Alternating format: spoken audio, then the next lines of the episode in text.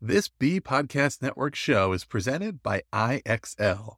IXL's all inclusive online teaching and learning platform simplifies EdTech needs and accelerates achievement in 95 of the top 100 U.S. school districts. IXL delivers personalized learning across a comprehensive pre K 12 curriculum, including math, language arts, science, and social studies, and it helps you assess student performance through actionable real time insights at every level of your school or district. This one solution performs work that typically requires dozens of different tools. Want to find out why so many leading districts trust IXL? Visit ixl.com forward slash BE. That's ixl.com forward slash BE. We're proud to be sponsored by MyFlex Learning. MyFlex Learning is a scheduling platform that helps middle and high schools meet the individual needs of all students. Schools can easily create and manage time for flex blocks, win time, activity periods, RTI, counselor and teacher appointments, and much more. And with its built in accountability tool and reporting features, MyFlex Learning solves your challenges around getting kids where they need to be and understanding how flex time is spent. Make your flex time work for you. Visit myflexlearning.com forward slash BE to learn more and receive $500 off the first year. That's myflexlearning.com forward slash BE.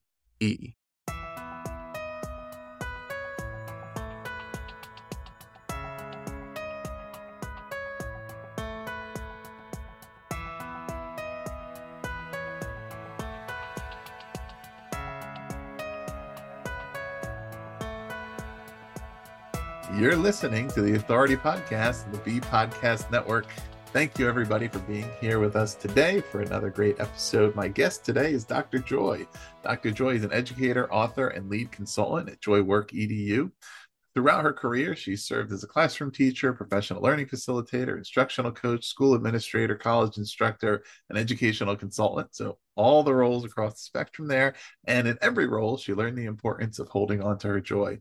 Dr. Joy is the author of two books, including Back to Zero, published by EduMatch, which we're discussing today. Dr. Joy, welcome to the Authority. Oh, thank you. Thank you so much for having me. I'm excited to be here. So, uh, you know, we heard this word a, a, number of times in my intro. So let's talk about it. What does joy mean to you? Oh, man, joy has just become an intentional way of life for me. It's been a journey. I, I always tell people I call myself Dr. Joy because my dad gave me the nickname Joy when I was a little girl. Mm-hmm. And I never liked it. but as I grew older, I realized how much I needed joy in my life. And that name was actually a blessing because it's helped me to put it at the forefront, you know, of the way I work, the way I navigate life, just purposefully to be intentional about my joy and working to encourage others to do the same. And so people also think that like this means that I'm always the most joyful person in the world and that's why I do this work the reason why I actually do this work is because I actually was not the most joyful person in the world. And so I keep it at the forefront of my life because this is how I choose to live so that I'm not the person that I don't want to be. right. Yeah. I, I, think joy is something to be sought, right? It's not yes. just the default state of being for most people, especially for adults. And while a lot of times kids may exude joy and any number of different circumstances, there comes a certain point where it becomes foreign to mm. too many of us, right? Or exceedingly rare. And, you know, there's environments in which, again, we need to intentionally create that. So, how about the learning environment, schools, classrooms? Why do you feel it's important for students to have joyful learning environments? So that it's meaningful them and, and that they can remember those experiences. And I think in order for students to be able to experience joy in schools, teachers have to tap into joy for themselves. So many mm-hmm. times we're saying, you know, bring joy to work, bring joy to students, bring joy to learning, but we never focus on allowing the educators to tap into their own joy. What does it mean to them? How does it connect to their role? How do they navigate their roles with joy? You know, how do they find joy? How do they exemplify it? So many things that I never thought about as a teacher. You know, I never really took time to reflect on it. Nobody, you know, it wasn't a conversation. You know, now we hear more and more about, you know, self-care and your well-being and all of those things, but entering the teaching profession, how I was going to tap into joy and learn to love what I do and be able to be in a state of joy even through in the midst of challenges. And most importantly recognizing that my joy was my responsibility. So it didn't matter who was um, facilitating or running that building what students i had what parents came in that building my joy was always going to be my responsibility it was going to be my responsibility to sustain it to identify it, to cultivate it, to exemplify it, all of those things. And that's something I did not recognize going into the teaching profession. It just wasn't a conversation or something that I reflected on. Yeah, and and this has come up from time to time in, in different conversations, even on this show, and the concept that students being the example here, but this applies to anybody in, in any mm-hmm. room they're going to respond to what they see and what they feel, right? Mm. So if they have a teacher who is exhibiting joy in their teaching and what they're doing and is really involved and engaged, then they're going to respond in kind. If they have a teacher that is disengaged, burnout,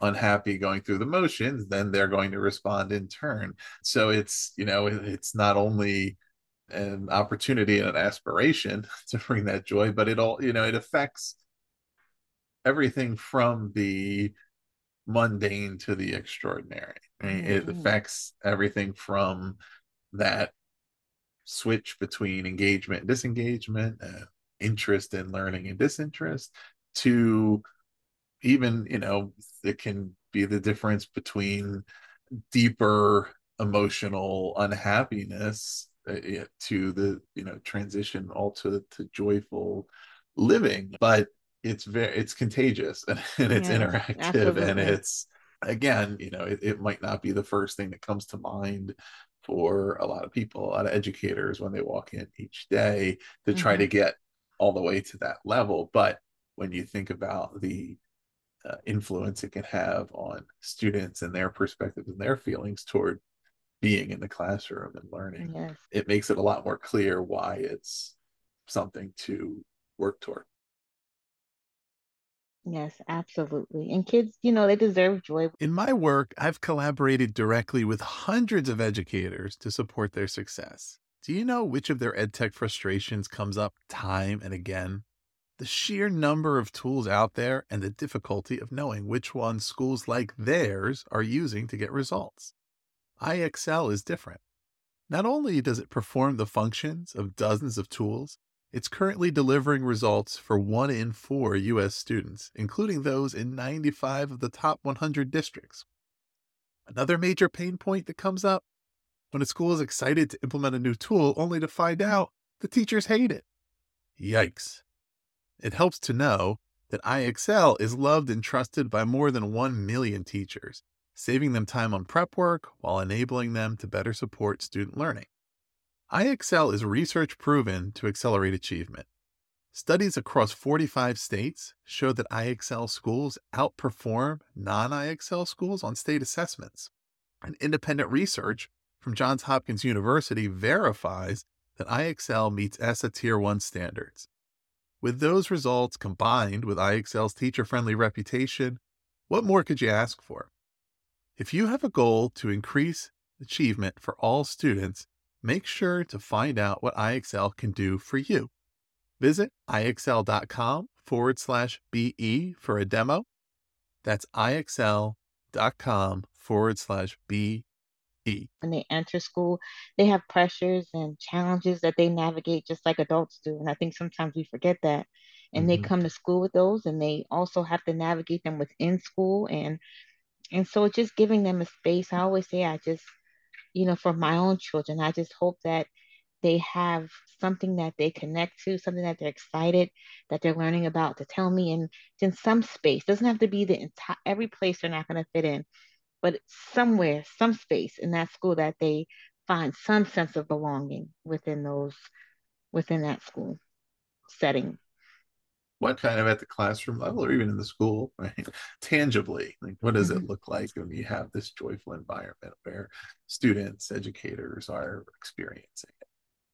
I think for me, it's definitely a sense of connection. And you're not going to connect with every student on every single level or with that same level of intensity. But connection is so important because no one wants to be on like a joy journey alone it's your responsibility to be joyful, but no one wants to feel like they have no one to connect to. So I think creating opportunities for students to find ways to connect, you know, so when we talk about things like challenges that we have in school, that's a conversation that involves all of us. So that's a conversation that we can connect, you know, and have with students as a whole and not wait for something to happen or single students out who we see like visibly having challenges, but know that this is something that connects us all. No matter where we're from, what backgrounds we have, we all come here with challenges. And so creating those kind of connections where we have empathy for each other, I think is so important in schools. Getting, getting us sort of all on the same baseline with certain topics so that we don't feel isolated. And so I think those are some of the things or, or tangible ways to um, support that joy in learning is that connectedness, um, empathy, sharing stories, you know, having those spaces where students can, you know, share stories, challenging students, getting to know them, getting to know them as individuals and what strengths they bring to the classroom, what they love, you know, not even necessarily what strengths right away, but things that they enjoy, things that they love, like setting up an environment where you're actually feeling like everyone in there is a part of humanity and needs to be affirmed in some way. Yeah, and it strikes me that it can tap into students' intrinsic motivation mm-hmm. in a way that a lot of other things can't. Yeah. There's that piece inside of everyone that just wants to be happy, just wants to enjoy what they're doing yes, without yes. worrying about how it's evaluated or what anybody else mm-hmm. thinks and just to say look i just want to explore if there's something i find interesting i want to check it out and i don't want you know i don't care what anybody else thinks about that mm. right and that's where i mean that's the heart of discovery it's mm-hmm. the heart of invention and innovation and is just being able to kind of pursue things and go down those rabbit holes and read about a topic and try things right and test and, and retest and try and fail and try again that i mean even when you think about things that their end result mm-hmm. seems mm-hmm. doesn't seem to have an emotional component i guess scientific discovery right but yeah. it, it is right it is if mm-hmm. you think about the people who are pursuing that you know that discovery and that exploration they're finding the wonder and the joy yes. in what they're learning about and that's what sustains things that are, i mean sometimes are lifelong mm-hmm. you know it's a lifelong process and then finding some success in that like every student should feel like they're successful at something you know and being able to pull that into the conversation with that empathy like this is a measure of success, like showing them what that looks like for them. Because nobody wants to feel like they're trying and trying and then there's no feedback. So I think that joy work in a classroom comes with ongoing feedback so that the students can see their growth. They can see that they're learning, they can see their progress and feel a measure of success. Yeah, absolutely. And, and particularly in circumstances where students can form rigid opinions of themselves mm. at a hmm. very early age yes. with respect to what they believe to be their aptitude for learning their ability in different areas and um, and you know so even from that young age where you would think it would be easier to get to that joyful place it's not if you don't feel as though anything you're doing is successful or you're you know you're not being acknowledged for mm-hmm. it or uh, you know and, and, eventually nobody wants to continue doing something that they mm-hmm. think is a failure right? If and think about it, people can tell us, affirm us all day. It only takes one person to say something to make us feel, you know, just 10 times down, you know. So we have to really work to affirm our students and our children. Yeah. So so the book Back to Zero. Yeah. Can you give us a you know the overview of it? Who who's it for? What's it about?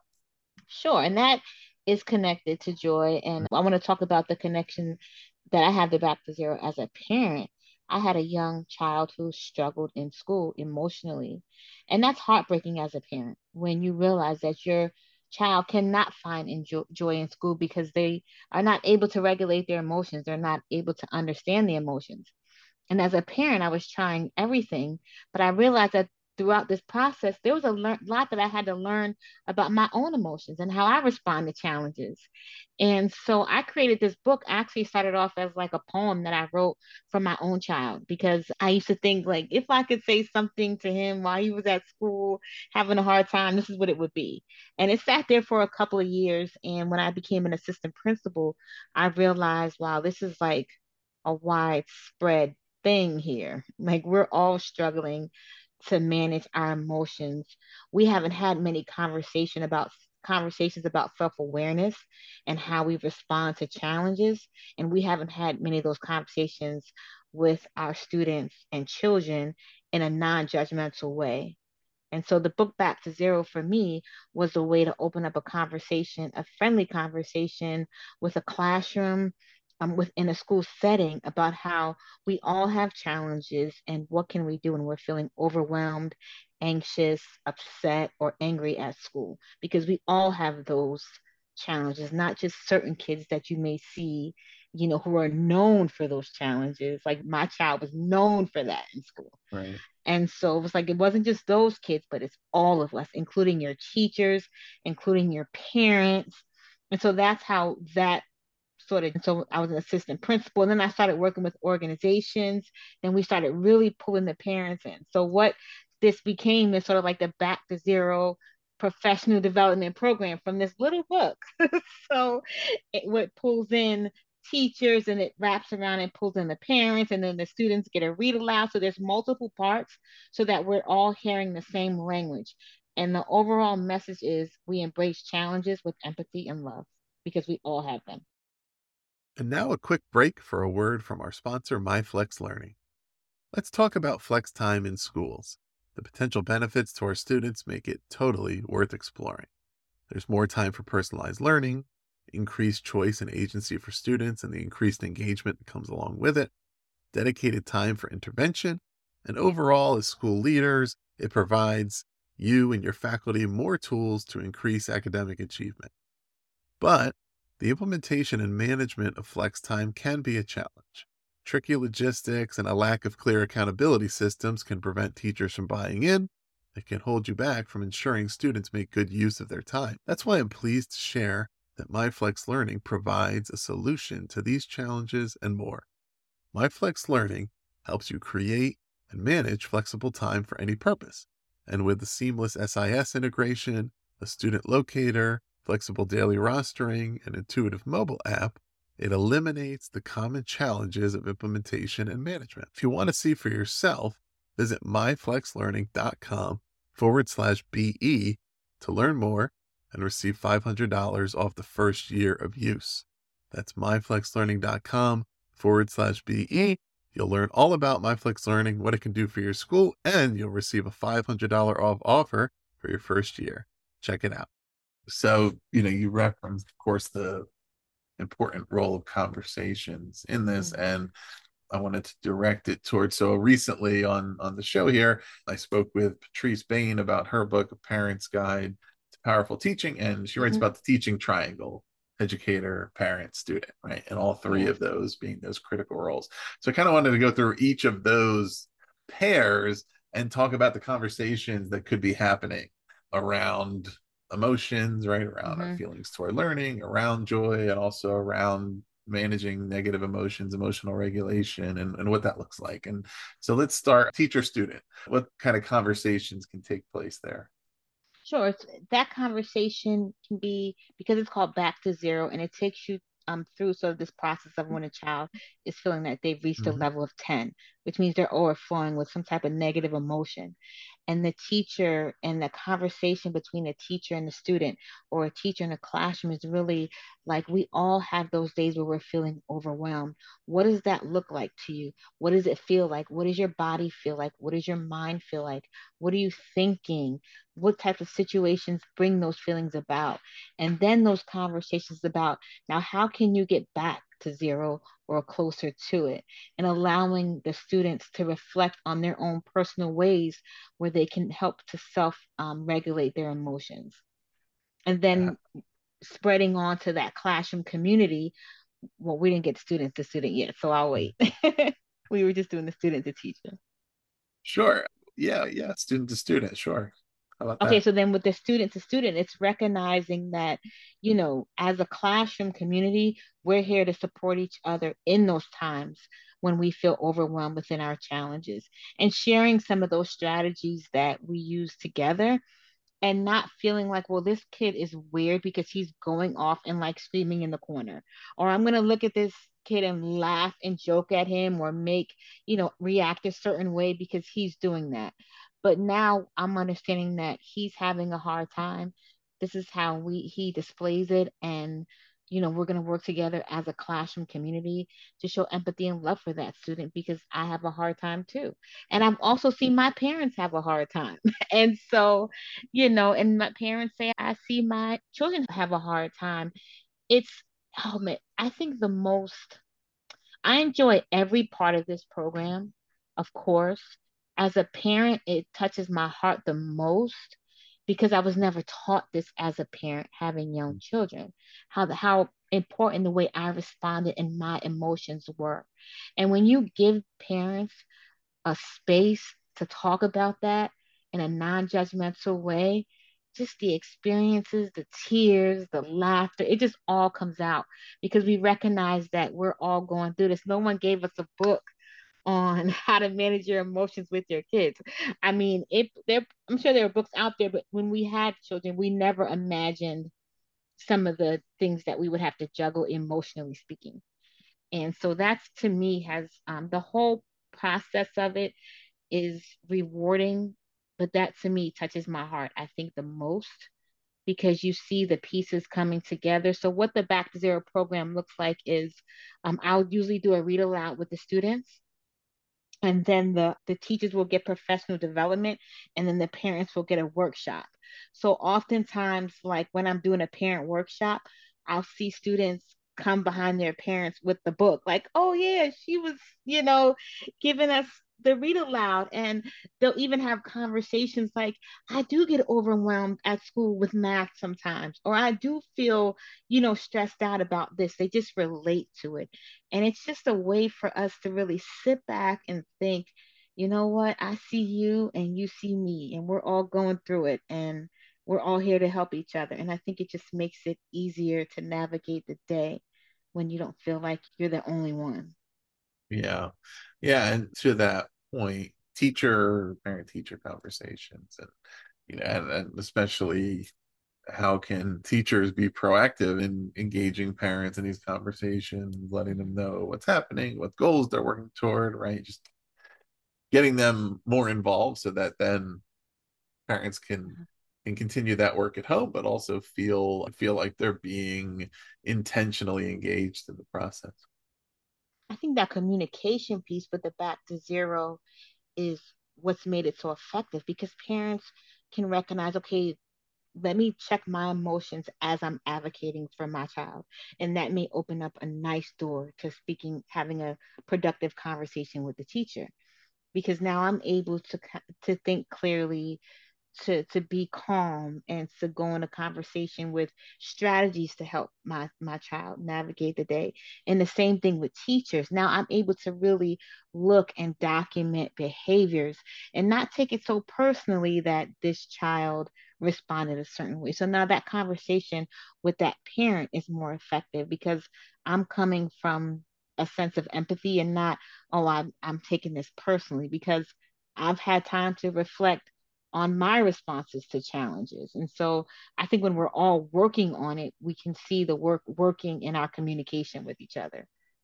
Are there advice for parents to then carry on those conversations with their child and sort of you know it, obviously it's it has to kind of continue right at home mm-hmm. and be mm-hmm. supported and also you know depending on the age of the student i mean sometimes regardless of the age but you're going to see there are different sides to mm-hmm. the child's personality and behavior and uh, that may show up at home versus at school versus in other places that there there may be different things that you're trying to sort of understand and talk through mm-hmm. and determine the causes and how to support it Yes, and it, you know it is. It's different because even my own children, my son and daughter were so different. You know, my daughter, I met, I meet her teachers at open house, and I'll meet them again at graduation. You know, mm-hmm. my son, it was constant communication with the school and recognizing that they were different and recognizing that as a parent, I had to take responsibility for how I responded, how I followed up. Like I had to do the work, you know, like I had to really put the work in and learn a lot and just listen to my child. You had to, I, had, to be like a really good listener. I had to practice those things at home our whole family, like back to zero, is something that we say to each other, like as a family. You know, it's work. Everyone in the family just, and then having grace with, with yourself when things all don't go perfectly. You know what I mean? Just being able to say, you know, this wasn't the best day, but we just keep moving forward. But it is ongoing work. And so the advice is you is that you have to put in the work and that it's never ending. And you know, communication is ongoing and you have to be a good listener and you have to accept, you have to be able to accept the work. So if you recognize something in yourself, recognize something in your child, you just have to be able to accept it and work from it and not feel ashamed about it. So many times we feel ashamed. And I think that's yeah. what makes us defensive a lot of times when we're communicating. So it's not feeling ashamed about it, knowing that you're not the only one and keeping that communication going. But you have to put the work in. You have to put the work in for yourself and you have to put your work the work in for your children. On the... And start small. Start small. I'm sorry, small steps. I always give parents small like things to think about that they do throughout the day. Self-awareness is so important. And just I usually give them like eight things that I say and it that connects to them, like small shifts that they can make throughout the day, like taking those pauses, watching what you watching the first thing you say out of your mouth in a challenge. What is your first initial response? You know, so things that you can reflect upon and then be honest with yourself about the changes you need to make. Yeah. Yeah. And then in the classroom, are there kind of whole class activities that mm-hmm. teachers can do to work on this? Sure, I definitely think about like like giving students a read aloud, any read aloud that connects to self-awareness and emotions from the beginning not when something happens, but that's part of your like, we are a community first day we all have challenges. We're going to talk about this like first aid, like not waiting for the counselor to come in to do it. It's something that you do as a teacher from day one, you know, talking about how in this classroom community, we are all going to have challenges.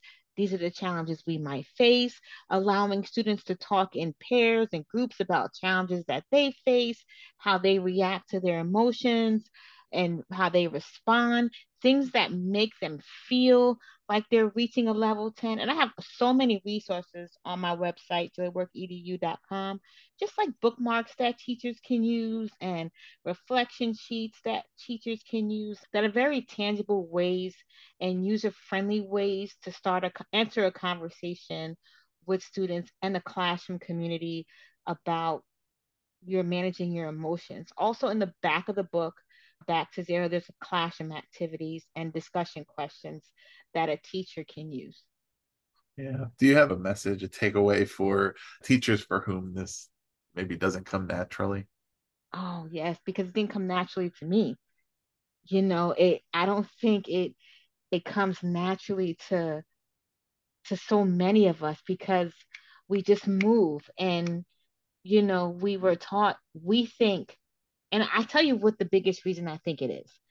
Because we're the adult, we're the big people, they're the child. And if we're not able to get it under control, there's something wrong with us. And I think the main thing is to not be hard on yourself, give yourself some grace and, you know, and take your time, you know, and enter this as a process where you're working on it little by little. You know, it's not something that's going to be, it's going to happen overnight. Mhm. It's just a part of your reflection about who you are at a challenge. Start small how did you start with something small like what do I feel like? Wh- What kind of situations? I always say three questions. What kind of situations make me feel like I'm going to reach a level 10?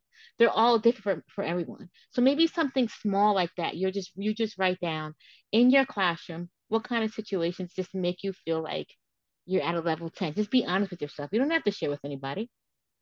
And then the second question can be, how does my mind and body feel before I reach that 10? What are the stages? What do I feel like? You know, some of those physical changes that you feel when you're getting tense or, you know, your body feels different, your palms are sweaty. How does your mind feel? Where does your mind go? What are you saying to yourself? What are you thinking to yourself?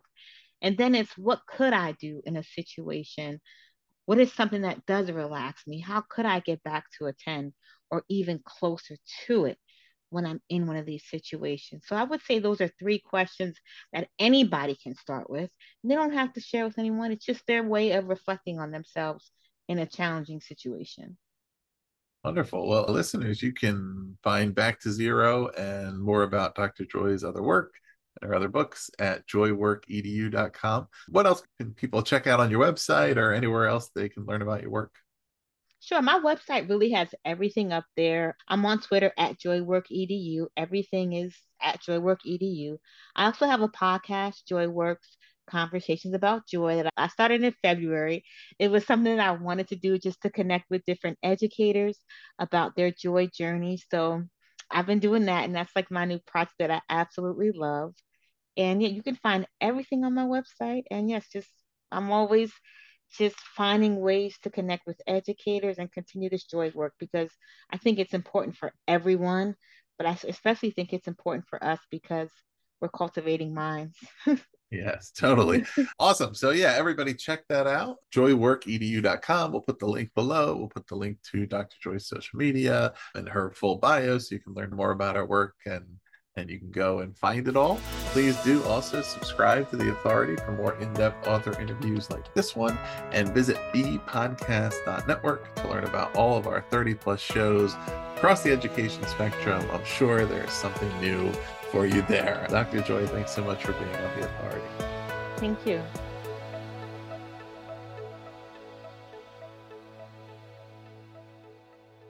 This episode was edited by Gage Sanderson. Do you want to simplify your school's technology, save teachers time, and improve students' performance on state assessments? You can do it all, but don't waste another minute.